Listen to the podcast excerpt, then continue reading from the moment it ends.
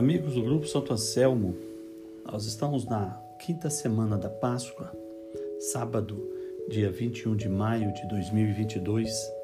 A igreja nos apresenta hoje o Evangelho de São João, capítulo 15, versículos de 18 a 21. Relembrando o que eu já disse várias vezes essa semana, os capítulos 14, 15 e 16 do Evangelho de São João, que a igreja nos oferece nessa semana, tratam daquele, daqueles últimos diálogos, das últimas palavras. Foi o último encontro do Senhor com os discípulos antes da sua paixão. O Evangelho de João, capítulos 14, 15 e 16, retrata a conversa ocorrida durante a última ceia. Por isso, essa conversa tem um sabor especial. Até ontem, o Senhor nos falava sobre a necessidade de obediência, a obediência como uma forma de demonstração de amor. Hoje, o Senhor nos fala de forma diferente. Ele já fala da consequência de obedecê-lo. Ele vai nos dizer que o mundo nos odiará. Nos odiará por obedecermos a Deus. O mundo vai nos odiar porque nós obedecemos a Deus. Ele vai nos dizer: Se o mundo vos odeia, sabei que primeiro me odiou a mim. Se fosseis do mundo, o mundo gostaria daquilo que lhe pertence, mas como não sois do mundo, porque eu vos escolhi e apartei do mundo, o mundo por isso vos odeia.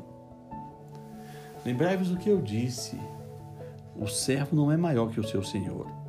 Se me perseguiram a mim, também perseguirão a vós. Se guardarem a minha palavra, também guardarão a vossa. Tudo isto eles farão contra vós por causa do meu nome, porque não conhecem aquele que me enviou. Com outras palavras, o Senhor está nos dizendo uma coisa. A vida dos filhos de Deus, a vida do católico, a vida verdadeiramente em Cristo é incompatível com este mundo, é contrária a este mundo, não tem diálogo com este mundo.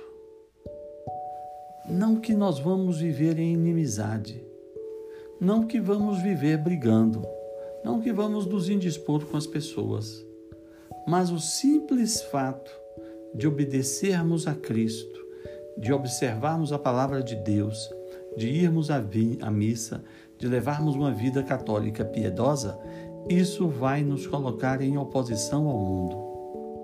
Você não precisa brigar, não precisa levantar a sua voz, não precisa se indispor, basta que você vá à missa, basta que você reze o terço todos os dias, basta que você não cometa pecados graves, basta que você não viva uma vida dissoluta e o mundo vai achar você uma pessoa chata, inoportuna, confusa. O mundo vai se indispor. Trata-se de uma advertência à palavra de hoje. Viver em Cristo, viver a alegria do Evangelho, é, de certa forma, o caminho para ser até mesmo agredido, ridicularizado e até mesmo sofrer algum tipo de perseguição por este mundo mas vale a pena.